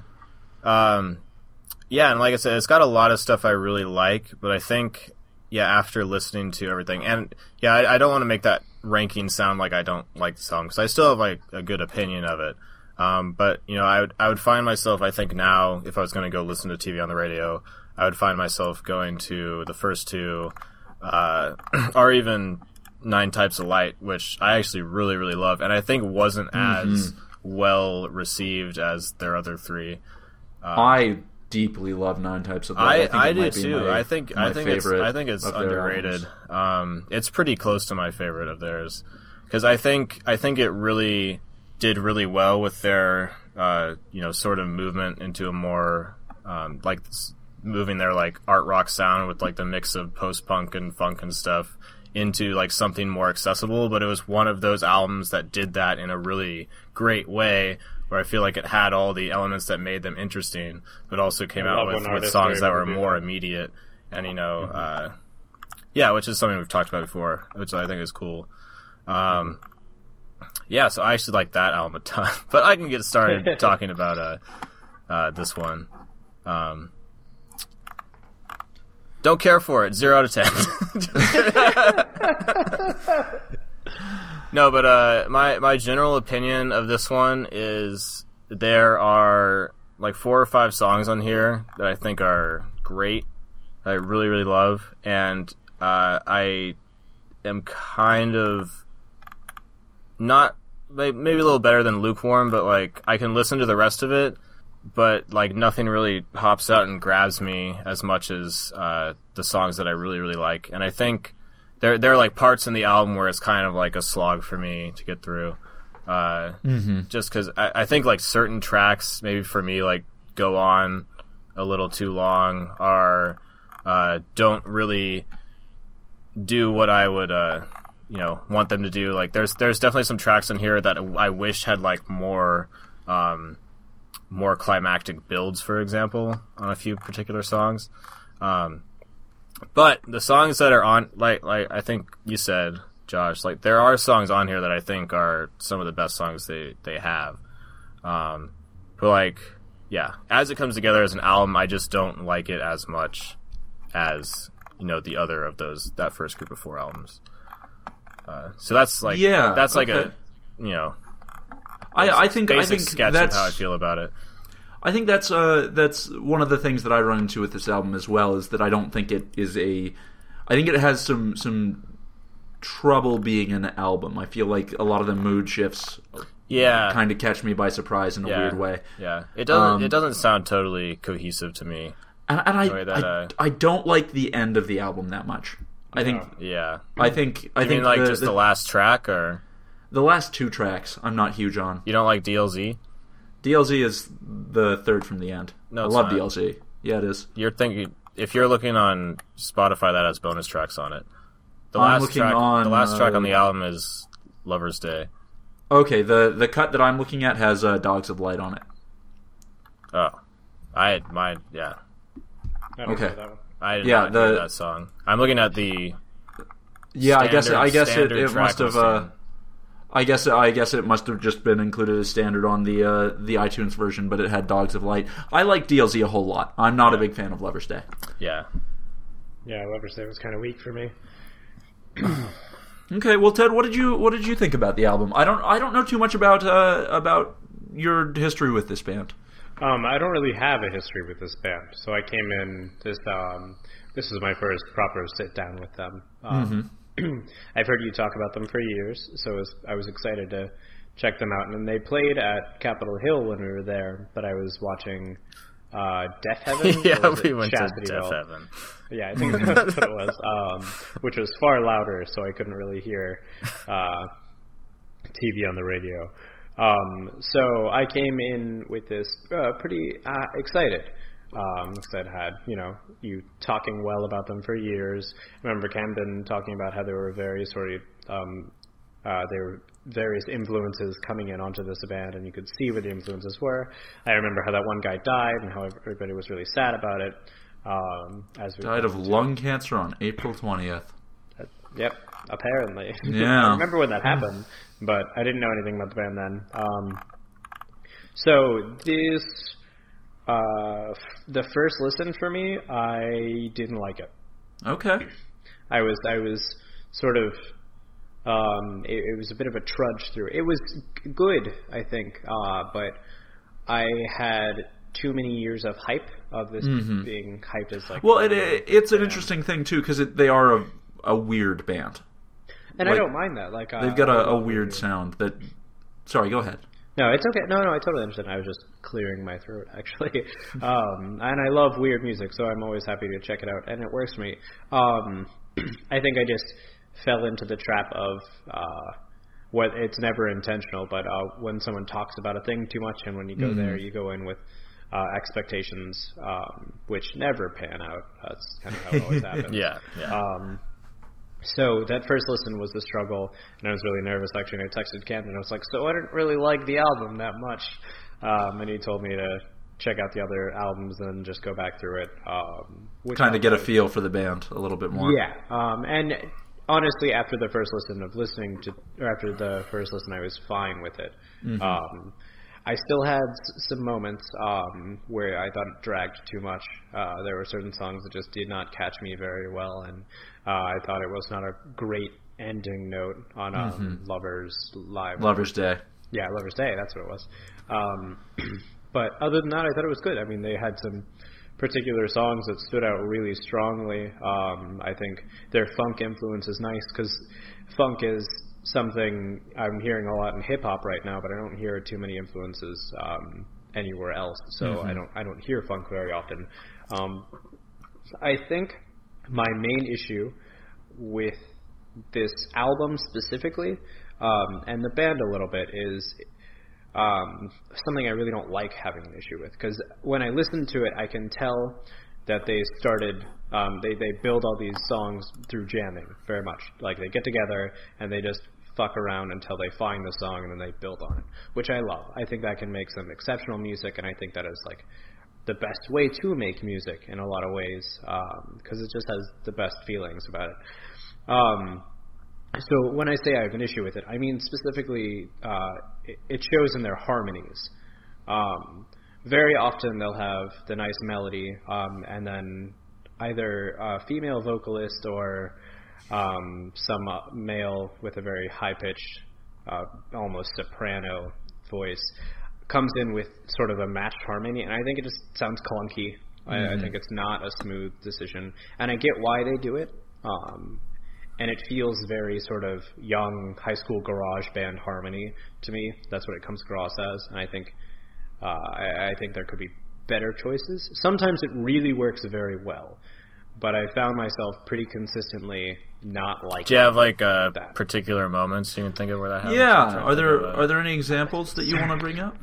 I did. Uh, my my notes um, and the whole track listing system is on my phone, which died. so I'm useless nice. right now. But I can say honestly, it happened a lot. Um, I would say more than half of the album has moments where it happens. So if you listen through, you'll probably catch um, the general idea I'm sort of trying to describe. Um, Yeah, no, I, I think I, I know. a I think I know what you're talking about. Um, Mhm. because one of the things I've always liked about this band is, and I think they've done it really, really well in, in certain areas, is uh, just coming up with what I think are like very unique vocal harmonies. Not not like people harmonizing with each other, but just like the um, you know the vocal patterns are, are really unique. I think they do that best. Their unique vocal parts. I think they do that best on Return to Cookie Mountain. Um, Yeah, that's and I loved Cookie Mountain because and I think it was the, the like the vocals on that are, are just you know the way they're performed is like so uh, it's way I don't know, it's- it, it it's- feels it feels more constructed. yeah and it's just uh, it's very it's very um, you don't really expect you know choruses and stuff to go the way they do and then you hear them and they they you know they sound really interesting and they kind of like bring you in. And they I think they do that really well at a bunch of times on this album. I just don't don't think they do it to the same extent but I just, I think that's a cool aspect of this band and they do it a lot. Uh, like I, I like their their vocal performances are are usually pretty interesting and their choices their choices of like what to do with choruses and like yeah, yeah. Yeah, which I think for the most part is a good choice, but it, it happened far more often than I would have liked Yeah, it to. okay. That's Why my don't- So you're you're talking about, about, uh, people joining in, like people singing together. Mm. Yeah, Okay. singing like the the proper like we're singing a chorus and then I'm gonna be down here and I'm gonna be up here. That's sort Okay, moment. okay, mm-hmm. Yeah. gotcha. It- it Why don't we talk about a, a few specific songs on here? Because I get the the feeling that there are going to be some that that most of us like, but we we may have some disparity in the things that we pick out Yeah, and, and yeah, like it's here. be fun. because because I think like I know for me when I listen to a TV on the radio album the first time through, like I don't get all of it. And it's it's only on repeat listens that it, like it, my understanding fills out. Like the first time I listened to Nine Types of Light, I think I liked like two tracks on it, yeah, and then as I listened to that album more, like now I've come to the point where I I have like parts that I like about everything. yeah. Uh, and I, I think that, that that happens with this band in particular for me. Mm-hmm. Um, so I kind of want to talk about the the tracks that stood out to everybody. Okay. Like, um, one that I'll mention, uh, track three, "Dancing Choose." Mm-hmm. Uh, there's a riff in that one. When the riff kicks in in that, I really love that. Yeah. Like, I like that moment a lot. Um, Dancing Shoes had a couple good moments in it. Uh, I thought overall as a song didn't really work for me. yeah. Yeah, I think it was the chorus was just kind of obnoxious. I c- okay. See, I could see that being obnoxious, but this is actually one of my favorite songs of the album. Yeah, Not okay. Maybe I won't say favorite, but it's one that I really, really like. Um, and this is one I remember really liking when I was first listening to this album, and I, it still like clicks for me. But I can see that like I was thinking that like last night when I was listening to this album too. I was thinking like that you know the way some parts of that song are performed, it's like. al- Like it almost like borders on cheesy for me, like the way they're doing it. But Yeah, and that's my uh, issue for some reason, like for me, the execution works, and I think it comes off as a really uh, like catchy and fun song. And I really like the uh, horns at the end, and just how like Mm-hmm. like swift and like danceable that song is. Like, Yeah, I don't know. totally, Yeah, totally. Yeah, yeah. That's that's one. I I think. Um, did you have anything else you want to say about that song? Um, Sorry, I oh, the like, the, cut you off. the initial kicking in the, of the riff is what really like makes that song catch in my brain for Yeah. in, in my brain, and I, I think that's something that happens a lot uh, on this album in particular. Mm-hmm. Um, this was also one of the songs that I was into uh, when I first started listening to this album. Yeah. Like, I, I think the the catchier, more like slightly more fast paced things that they did were what what like hooked me Hmm. and and let me listen to some of the other things and kind of uh, come to appreciate them. Uh, I don't have a, a whole lot more specific to add about that track though. It was one of the big singles from this though. yeah, yeah. It was one of the singles, huh? Yeah, Uh, it was it, it was performed on the Colbert Report in 2009. The Colbert Report. Ooh. Um, Oh, and the good old it- it's definitely one of the, the notable tracks from the album. Um, I was going to point out that I think uh, the opener to this album, "Halfway Home," is amazing. Yeah, This, yeah, this to me is like, I think this like when I came back and started listening to this album, when that when I was listening to that track, I was like so excited. I was like, oh man, this probably is my favorite TV on the radio. um, so but I don't know. It's it's just one of. Do you not? Are you not huge on that one? no, I like it, but Yeah. but it's one of those things like. First of all, I really love the opener track to every album they have. Yeah. Like every single one. I think the opener to Nine Types of Light is incredible. Oh yeah. Um, I think the the opener to Return to Cookie Mountain just like does such an amazing job of setting the tone for that album. Like that first line is so dark. The the I was a lover before this war. yeah, but that singing voice. terrible like bottom tier bottom tier singing voice but i think i think that like sets the tone so well i think they do an Sure. incredible job of of opening tracks and but this one just feels weird to me and i like Really? it but i don't know why Man. Oh man. Yeah, It's- I like it. It's so I- good. It's uh, I liked it a lot actually. I, yeah. But I think uh, I think you were mentioning earlier that the the album didn't feel very sort of cohesive, Mm-hmm. Um, and I liked this one, but I thought this and most of the ones I liked didn't seem to really stick to the album. Okay. Um, Yeah. though I might be the only one that thinks that. Yeah.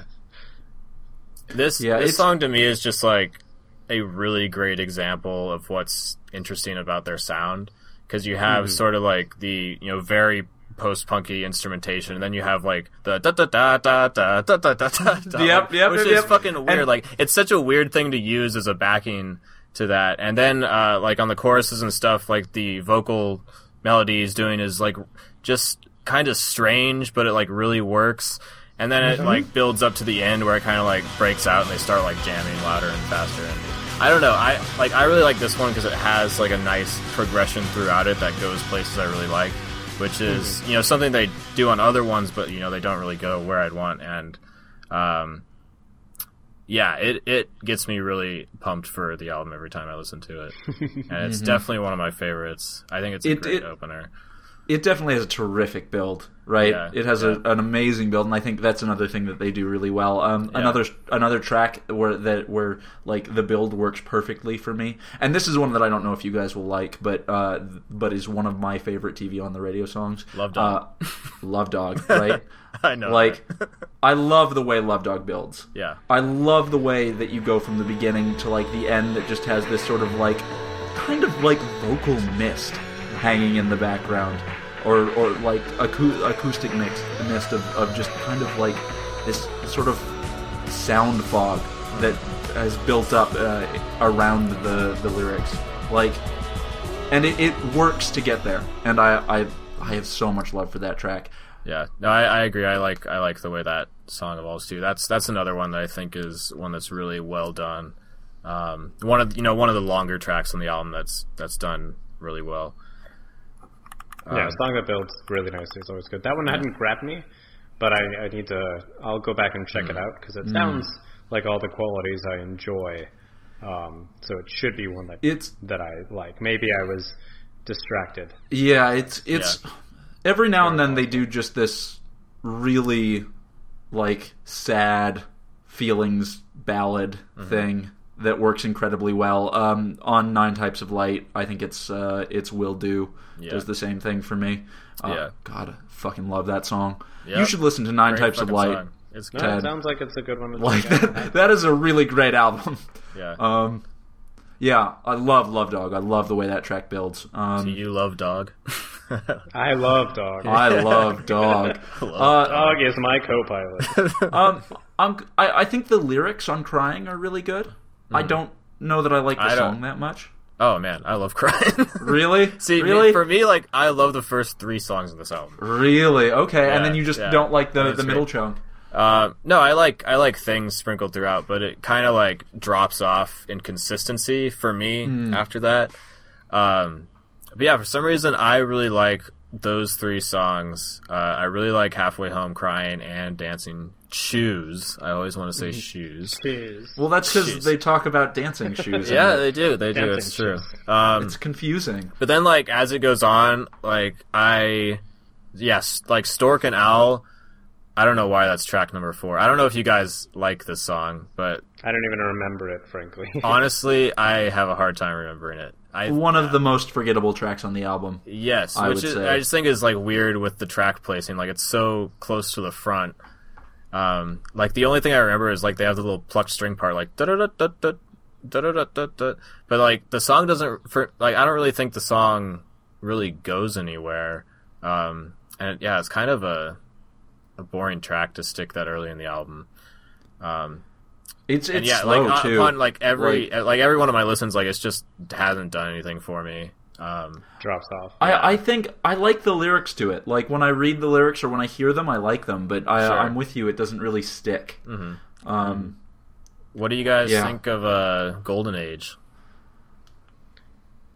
you know, it, it was one of the songs that like the the the energy of it Yeah, got me got me to listen to the album again. uh huh. But like I think I don't I don't think it it is among my favorite tracks. Yeah, Um, I Golden Age is one of those songs. It's like, weird. I really Phish covers I it. Really, yeah, I really want to like this song a lot. Yeah. but, like I think it's fine. Like I'll listen to it, but I feel like if I heard another version of it, where they had like changed some things around, like it could be something I really really liked. Mm-hmm. Um, it yeah, but in, in its format on this album, it sounds like a lot of really cool ideas that just didn't really come together in a way that like appealed to me. Um, That's that's actually like kind of a better way of what I was trying to describe. Yeah. with this whole sort of like band getting together and jamming. Yeah. where it's you've got the ideas, but it's not they're not smoothed out. They're not. Mm-hmm. they're not Phish played it one month ago at their show in in they played it a lot, man. But they played it Yeah, a month ago right. in Wow. Barcelona or in Mexico rather, Barcelona Maya Play Beach. Barcel Barcelo. God damn it, I'm just off today. Fuck. Yeah, no, it's but, uh, it's it's it's not my favorite. Uh, Yeah, I- like like- it, yeah, it's I got like- elements, it's got energy. yeah, Um, yeah. All right, and and like I I would understand. Like I can understand how people would really like that song because I can see like what's appealing about it. It's just like how it's thrown together. To me, didn't really uh, didn't really work. Um, I have a similar problem with Family Tree Oh, I love Family Tree. because I I actually really like by Family. Family Tree too. Oh, the lyrics in Family Tree are, I- are okay. so dark. I I like the song a lot, but it's I wish it was different. Yeah. I like I really love the bass of this song, like what it's constructed out of. I think it is. I don't think this is like the main example of. I think this doesn't really go anywhere with its length. yeah, yeah, yeah, that's that's, That's reasonable. my I main. just That's my main problem with it. But like, yeah, like I will still listen to the song, and this is the one of the ones I remember listening to a lot when I was first listening to this album. Like, this is one of the ones that comes to mind all the time. Um, I think I think the line "hanging from the gallows of your family tree" is kind of genius. Like, is is like such an interesting line. It's it's like I was I was talking with uh with one of my friends about um the National's last album and about how the track off that one Demons is kind of in a lot of ways the ultimate realization of the national of of, of the singer's like sad sadness about being in the like sad, sad. like it's like I, sad, sad. his his his his sad like dadhood, right? Like like this this feeling of entering a phase of your life and like looking back and seeing what you've lost. Um and and and like there, there's two lines in it where like I'm secretly in love with everyone that I grew up with is one of those lines that is just fucking brilliant. Like like it encap it encapsulates this feeling and this experience so well. And uh and um when I walk into a room I do not light it up. Because because like that is like I remember when I was younger and I could like command attention and be the center of, of people's focus very comfortably and very easily and I can't do that anymore and I've lost that. And I think that this line, hanging from the gallows of your family tree, to me is very similar because it it it sort of approaches this um, this sense of of and it doesn't fully commit to it because I, I think it's not an idea that's really explored very well. Um, but it, it approaches this sense of your life being in so many ways determined by things that are beyond your control sure, yeah, right? Like there there is no way for someone who comes from a like all right I, I think it's Kate Winslow, who's it, it came out re- like I'm going places. Uh, it came out it came out recently that um, there is a clause in her contract, her filming contracts, that states that whenever one of two NFL teams, I think it's like the Patriots and the 49ers, I can't remember which, are in the Super Bowl, she can take a break from filming and go see those games because her mom's her mom owns the Patriots and her dad owns the 49ers, Yeah. right? God, she's rich. Right. And because she is so rich and wealthy, she is literally free to do whatever she wants and dedicate as much time as she she possibly can or would like to to like honing her craft as an artist, which is mm-hmm. something that is so much harder for people that don't start with with those advantages, right? That that don't have a way to uh, to to live without being actively successful or actively having uh, an income from from working a job. So there are so many people in the world that are to use the words from the song, hung from the gallows of their family tree because they are they are their, their fate is so dictated by where they have come from and by things completely beyond their control, and they can struggle against that. And maybe some people will get will get free of that, and I think plenty of people do. But in the grand scheme of things, like in in if you in the statistics game, those plenty of people are a tiny tiny fraction, and and so many more of us are are set to that fate, right?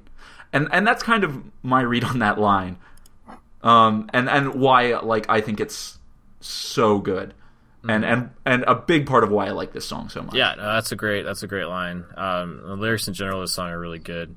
Uh, like I said, I, I still really like this song. I wish it was released in a different version or like worked on a little bit more, as I do like with some other tracks on this album. But like that one, I like I'll never skip that song. Definitely not because it's I, I really like the base of it there, like and I like the ideas behind it and all that. Um, I know It Ted sounded wanted- like uh yeah you didn't you didn't like that track too much, Ted, or the next one. It sounded like you had some feelings about. Uh, yeah, so Family Tree, I I was generally pretty bored by. Um, whether there were good lyrics or um, whether there was nice building there, I, I didn't see it because I was constantly too bored to really pay attention. Uh, so it sounds like it had good wording. Um, it had a lot of potential, but as it is now, I think it's not a great song, and it was never really one I wanted to spend any time with. Um, I assume the next one is Red Dress, Yeah. which is why you brought that up. Yeah. Oh man, that song was so annoying to me. like out of all of the ones on the album, every time it started, like, oh, this fucking song started again. Um, I don't know what particularly. I don't. Is that one of the ones that had a really heavy flute moment? Uh, it had a lot. It has a lot of horns on it and stuff. Yeah, and I like. I, I enjoy like a good flautist is awesome. Some good fluting. I don't remember the flute on that one. Oh, I don't know if it's Red Dress that has it. Um, I'm just kind of speculating because there was there's one song or two in particular where um, the the flute. I, I think it's too loud more than anything. I think in the mixing um, there's too much flute, and I'm just sitting there like, yeah, flute, flute, flute, flute, flute, flute, flute, flute is all I can think. Yeah. Um, and whether or not that's red dress, that's uh, something I meant to bring up earlier. Red dress, I just every time it started, I just be like, oh, okay, so we're at this point in the album, and then I wait for it to be over, and then I move Yeah, on. Red Dress is not one of my favorites either. Yeah, this album very much for me. I'm not huge on the middle of it. yeah, that's that's my main problem with not it. strong. Um, yeah, Red Dress I don't really like. Some parts of Red Dress, like the way he's singing things, remind me of like 80s era Red Hot Chili Peppers. like something off like Mother's Milk or something. I don't know what it is. There's like some inflection in his voice that makes me think of uh, like the way Anthony Kiedis would sing things back in that time. Um, but that being, I, I don't know. Yeah, and it, it just uh, uh, it's it's one of the you know more energetic songs on the album. Uh, doesn't really get to me in the end though. There are, as you mentioned, like the uh, the mixing with the flute and stuff. I don't remember if there was flute in this song or two, or anything, but there are a few points in this album where you know they have a lot of instrumentation coming in, and I feel like the the mix is a little lacking. and it Yeah, just kind of it just kind of gets all like com- benefit from a compressed into mix. like just one Here's one thing. sound. Yeah, That's which which really pushes which is which is hard to do with that much issue that I stuff. But I think Totally. yeah, I think with all in some tracks and a few instances with all the uh, with all this stuff coming in at once, it kind of gets a little uh like mushed together. it's gray, Yeah. it's sort of muddy, which is a shame because there's a lot of good choices being made, but I think I think it all being brought to the same level is a wrong Yeah. choice. And that's that's not a gripe I have with the whole album, but with certain points. Yes. because for most of it, I think it sounds really good. Um, do you have any thoughts on Red Dress, Josh? Um, not in particular. Uh, Red Dress is, I think, an interesting song in that Sure, yeah. I. So I think that with a lot of the stuff on TV on the radio, um, especially this album, there's a ton of content in the lyrics. There's like, again, you just heard me go off on Family Tree, Yeah. um, and and that idea and why I think that's so important, so interesting, and there was much more that I could do there with with other lines in that track. But um, Red Dress is kind of weird because it's it's a it's a racial song. It's it's about it's about young black men primarily, um, and it, it I think in part about uh, how like how they're used um, in in many ways uh, by by a system that doesn't necessarily benefit them. But I mean, if you're not if you're not looking for that, then uh, I, I could see why it'd be a frustrating song. I like it. I think it's I think it's a cool track. Uh, I think it it its pacing is really weird, uh, given that it's surrounded by Family Tree and Love Dog. Um, I, I'm not sure it necessarily belongs where it is, uh, but but like I like it. Like I like listening to it. I'm not going to skip it. Um, yeah, like I don't know. I think there's there's a lot in in the lyrical content that is very missable, particularly in the in the case of Red Dress, where he's actually like slamming through the lines, right? Like he's he's not he's not kind of luxuriating in the in the way that he does for the first half of the album. Like this Sure. is this is a fast paced track in a, an otherwise quite slow album. Um, other than like maybe uh, a handful of tracks, or or at least the the album feels quite slow to me in a lot of places. So yeah, I, I can I can understand your gripes with it for sure, but like I don't know, I like it. I don't really have serious Yeah, gripes As long as with you it. like it. Like I won't. I, I don't like. I didn't skip it either. Really, the only track on this album that I skip is Stork Stork and Owl. Yeah, Yeah. because like I have things I like about all the other ones. Um. Anyways, yeah. So uh, yeah, so we already talked about Love Dog. It's next. Uh, any thoughts on Shout Me Out? Another shrug- another- another way. Another shrug from Ted. About. Ted gives shrugs. Uh, I think I think shout me out in a lot of ways does a good job of bridging the the two different sort of uh, speeds of the album. Uh, Yeah. I think it it it starts off very slow and does build up in intensity Yeah, in a way that I, I found very appealing. Yeah, Um, that. sounds a good.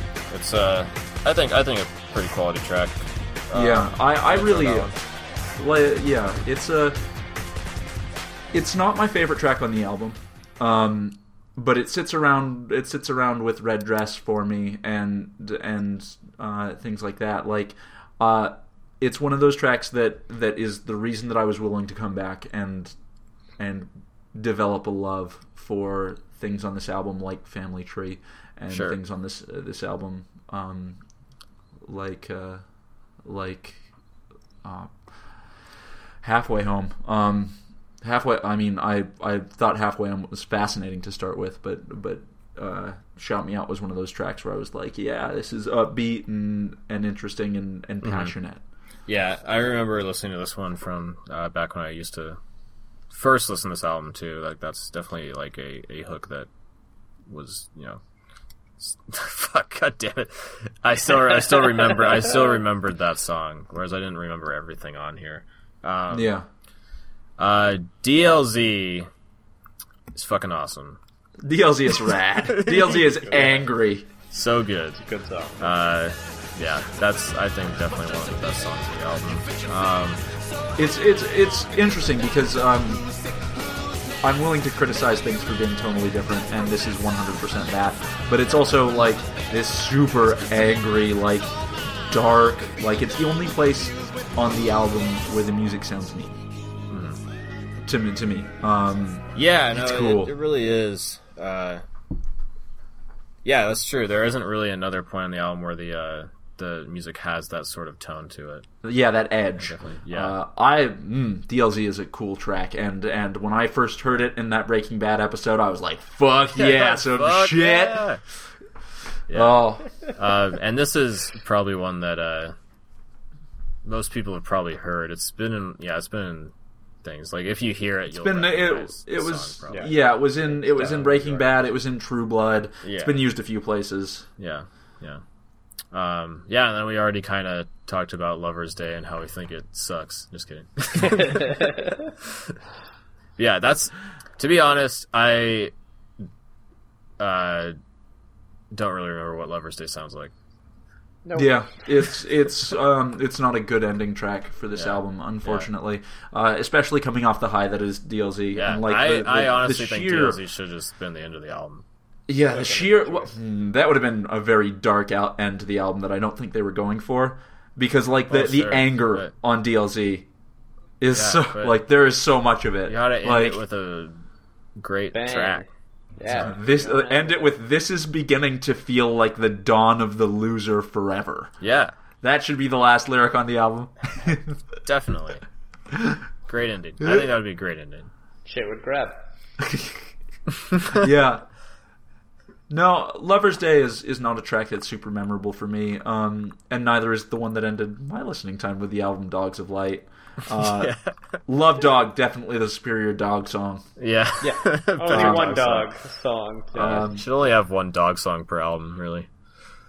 yeah, I mean, I guess they only kept one dog song on the regular album, but yeah, there's there's some really interesting stuff on this album, and I, I would love to talk more about TV on the radio and a lot of their other things. Like you and I, Camden, were talking a little bit about um, staring at the sun, which oh man, so fucking. fucking love that song Yeah. so much. What, what I Uh, think I think I mentioned it to you, but what I think is so cool about that, and really their first, you know, the Young Liars EP and the Desperate Youth album is they're one of those bands that, you know, on their first couple of releases, they really have the unique sound that, like, makes them what they are. You know, Mm-hmm. Yeah, Like, it's still, yeah, There's yeah. still a lot of places they're developing, but they they have like that signature TV on the radio sound where you like hear Mm, a song by them and you know who's who's you know doing that song. Like they had that on Yeah. the first thing, you know, they went and go. which is really cool. And like I think "Staring at the Sun" is the best example of that because that's like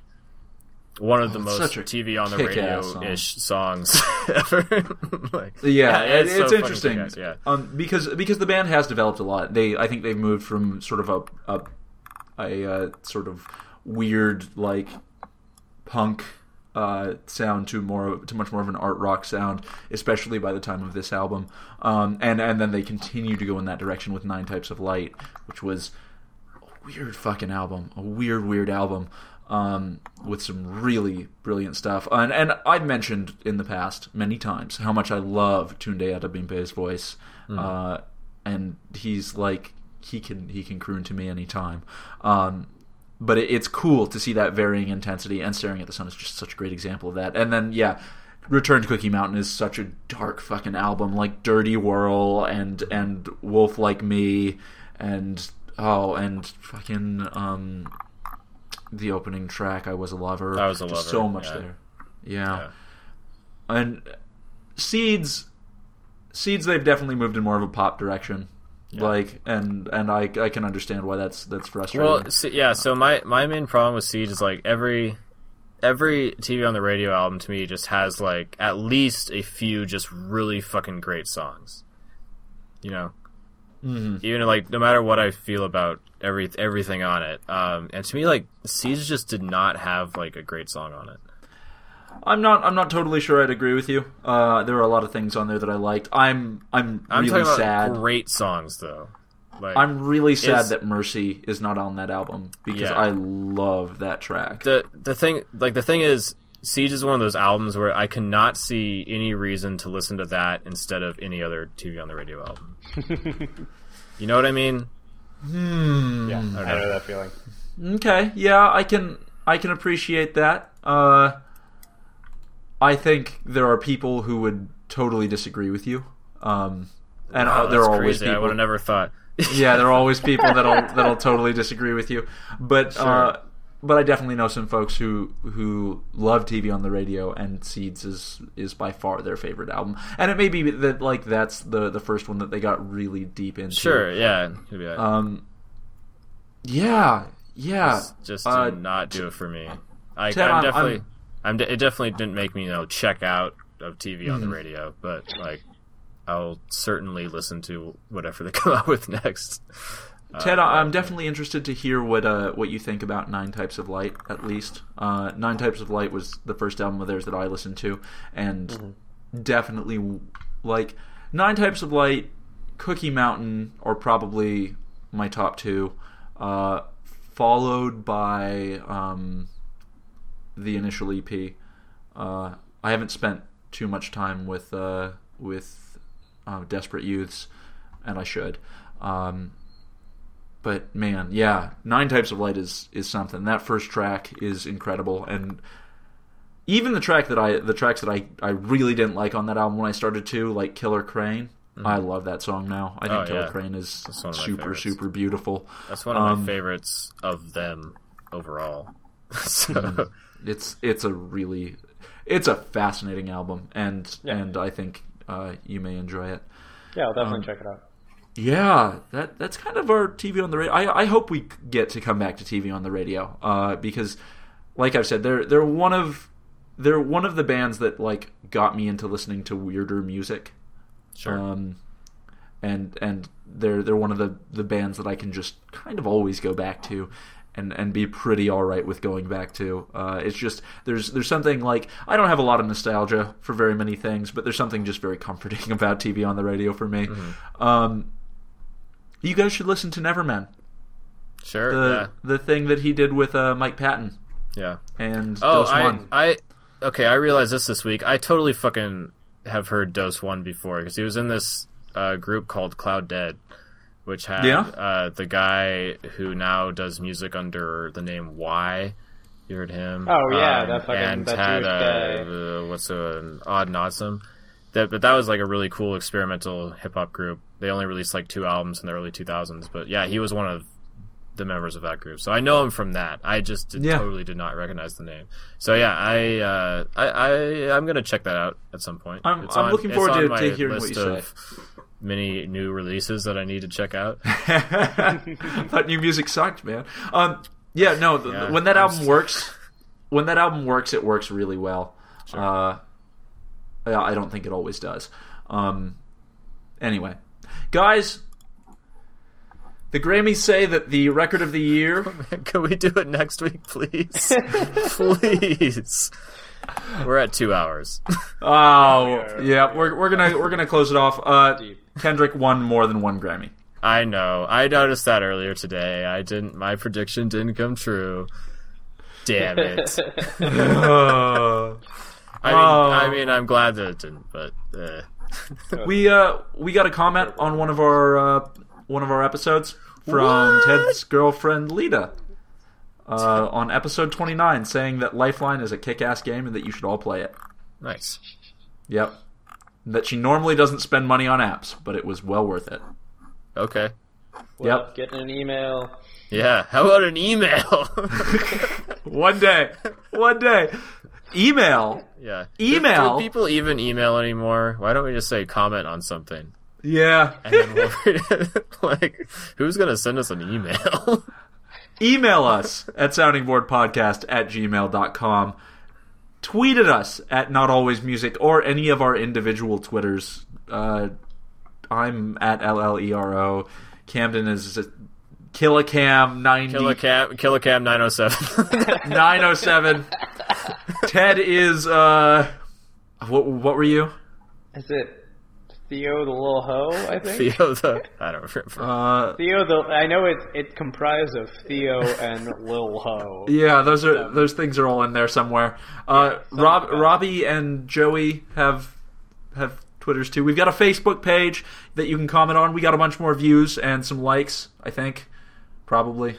Uh, yeah, man, just hit us up somehow. Uh, we spun the wheel last week, and Did. and uh, fucking Robbie was real mad about it. Apparently, Because it wasn't one of his again.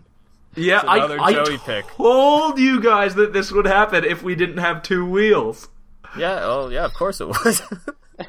I was like, this is 100% gonna happen if we don't have two wheels. Next week, we're listening to the Gemini Project. I don't know if that's the album or the, the band. I think the band is Loose Canyon, K A N Y, or Kanan. Canaan. Loose Canaan, K A Y N O N. okay. Loose Canaan, the Gemini Project. I, That's what we're I'm listening going to. into this totally blind. I've never even heard Uh, of this shit. we all are. I have no idea. This could be even, like even the guy who picked it. this could be just a dude farting into a microphone for an hour and a half. Oh half. man, I would love to do an episode like that. I thought the farts on this particular track were extra wet. Yeah, yeah. Oh man, this has been fun. Uh, this has been messy. Uh, this is going to be a nightmare to edit. Thanks for joining me, guys. Yeah, of course. The show. That's the sounding board. That's a show. Loose Canaan, the Gemini Project. Be here next week. Take it easy. Bye. Easiest.